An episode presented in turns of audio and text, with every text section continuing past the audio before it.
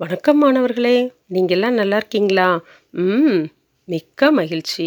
இப்போ நம்ம மூன்றாம் வகுப்பு அறிவியல் பாடம் பருப்பொருள்களின் நிலைகள். பார்க்கலாமா? எல்லாம் பக்கம் நூற்றி மூணு எடுத்துக்கங்க. அதில் பாருங்கப்பா ஒரு படம் கொடுத்துருக்காங்க இல்லையா? அந்த படத்தில் என்னென்ன பொருள்கள்லாம் இருக்குன்னு சொல்கிறீங்களா சொல்லுங்க பார்க்கலாம். ஆ சூரியன் ஆறு படகு வீடு வெரி குட் மரம் இருக்கு. அங்கே பாருங்க தூரத்தில். ஆ என்ன இருக்கு? கார் பறவைகள் அப்படின்னு எல்லா பொருள்களும் இதில் இருக்கு. இந்த பொருள்களில் சில பொருட்கள் இயற்கையான பொருள்கள் இருக்கு. சில மனிதனால் உருவாக்கப்பட்ட பொருள்கள் இருக்கு. இந்த எந்தெந்த பொருட்களை எல்லாம் நம்மால் பார்க்க முடிகிறதோ தொட முடிகிறதோ அவை அனைத்துமே பருப்பொருள்கள் ஆகும். இப்போ பருப்பொருள்கள்னா இப்போ என்ன? நிறையும் இடத்தை அடைத்து கொள்ளும் தன்மையும் கொண்ட எந்த ஒரு பொருளும் பருப்பொருள்கள் எனப்படும். இப்போ நீ கையில் வச்சுருக்க பார்த்தீங்களா புக்கு? அந்த புத்தகத்துக்கு என்ன இருக்குது நிறை இருக்குது அதை கீழே வைங்க. இடத்தை அடைச்சிக்கிறதா இல்லையா? அப்போ இது என்ன? புத்தகம் என்ன?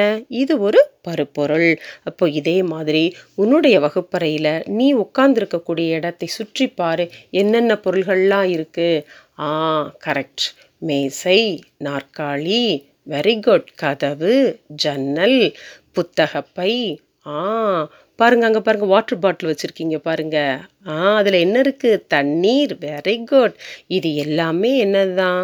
பருப்பொருள்கள் தான். இதை இந்த பக்கத்தினுடைய கீழே கேட்டிருக்காங்கல்ல அதில் நீங்கள் எழுதிருங்க. சரி இப்போ நிறைன்னா என்ன? ஒரு பொருளில் காணப்படும் துகள்களின் அளவே அதன் நிறை எனப்படும். இப்போ பொருளுக்கு பொருள் அதனுடைய துகள்களினுடைய எண்ணிக்கையானது மாறுபடும். ஆகவே தான் சில பொருள்கள் அதிகமான வெயிட்டாக இருக்குது சில பொருள்கள் லேசாக இருக்குது அப்போது ஒரு பொருளில் காணப்படும் துகள்களின் அளவே அதன் நிறை எனப்படும். வெரி குட் அப்போ அதே மாதிரி கன அளவுனா என்ன? ஒரு பொருள் எவ்வளவு இடத்தை அடைச்சிக்கிறதோ அதுதான் அதனுடைய கன அளவு எனப்படும்.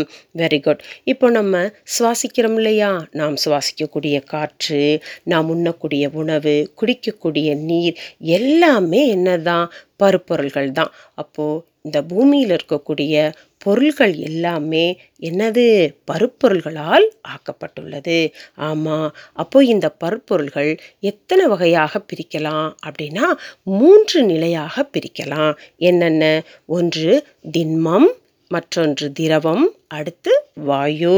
ஆமாம் பருப்பொருள்கள் திண்மம் திரவம் வாயு ஆகிய மூன்று நிலைகளில் காணப்படுது. இப்போ நம்ம ஒவ்வொன்றும் ஒவ்வொரு பொருளுக்கும் அதனுடைய பண்புகள் என்னென்ன அப்படின்னு பார்க்கலாமா? இப்போ ஃபஸ்ட்டு திண்ம பொருள் திண்மம்னாலும் திடப்பொருள்னாலும் ஒன்று தான் இப்போ பாருங்கள் உங்கள் புத்தகத்தில் கொடுத்துருக்கக்கூடிய திண்ம பொருள் என்ன? ஆ கோழிக்குண்டு கொடுத்துருக்காங்க இல்லையா? அது எப்படி இருக்கும்? அப்போ அந்த திண்மத்தினுடைய பண்பு என்ன? அது எப்படி இருக்குன்னு பாரு. கடினமானது. குறிப்பிட்ட வடிவம் உண்டு. பார் எப்படி இருக்குது குறிப்பிட்ட வடிவம் இருக்கா இல்லையா? ஆமாம் அடுத்து குறிப்பிட்ட கன அளவு கொண்டது. வெரி குட் அப்போது திண்ம பொருளினுடைய பண்புகள் என்ன? கடினமானது குறிப்பிட்ட வடிவம் கொண்டது குறிப்பிட்ட கன அளவும் கொண்டது. வெரி குட் அடுத்து நெக்ஸ்ட்டு திரவம். திரவ பொருள் எப்படிப்பட்டது? அதனுடைய பண்பு என்ன? பாருங்க. திரவப்பொருள் கடினமற்றது. ஆமாம் தண்ணி என்ன கடினமாவா இருக்கும்? கையில் எடுத்து பாரு லேசாக தானே இருக்குது அப்போது திரவப்பொருள் கடினமற்றது. குறிப்பிட்ட வடிவம் இல்லை. நம்ம எந்த பாத்திரத்தில் ஊற்றி வைக்கிறோமோ அந்த பாத்திரத்தினுடைய வடிவத்தை அது ஏற்றுக்கொள்கிறது. பெரிய அண்டாவில் ஊற்றி வச்சா அண்டா மாதிரி தெரியும். சின்ன வாட்டர் பாட்டிலில் ஊற்றி வச்சா அது குட்டியாக தெரியும். இல்லையா? அப்போ திரவத்திற்கு வடிவம் இல்லை. ஆனால் என்ன உண்டு அதுக்கு?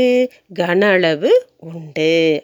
ஆமாம் இப்போ அதற்கு அடுத்து நம்ம வாயுவினுடைய பண்புகள் என்னன்னு பார்ப்போம். வாயு பொருளும் கனி கடினமற்றது தான் அதுக்கு க கனமே இல்லை. அதுவும் லேசாக தான் திரவம் மாதிரி அது எப்படி இருக்கும்? லேசாக தான் இருக்கும். அப்போ வாயு கடினமற்றது. குறிப்பிட்ட வடிவம் இல்லை. அதுக்கு ஏதாவது வடிவம் இருக்கா? வாயு பொருளுக்கு? இல்லை. இப்போ பலூனுக்குள்ளே ஊதினோம்னா அது பலூன் அந்த இடத்த மட்டும் இதை என்ன பண்ணிக்கிறோம்? அடைச்சிக்கும் அவ்வளோதான் அப்போ அதுக்கு என்ன இல்லை? வடிவம் குறிப்பிட்ட வடிவம் இல்லை. அதே மாதிரி அதற்கு குறிப்பிட்ட கன அளவும் இல்லை. இப்போது இந்த மூன்றும் என்னது? பருப்பொருளினுடைய நிலைகள். என்னென்ன நிலைகள்? இப்போ சொல்லுங்கள் பார்க்கலாம்.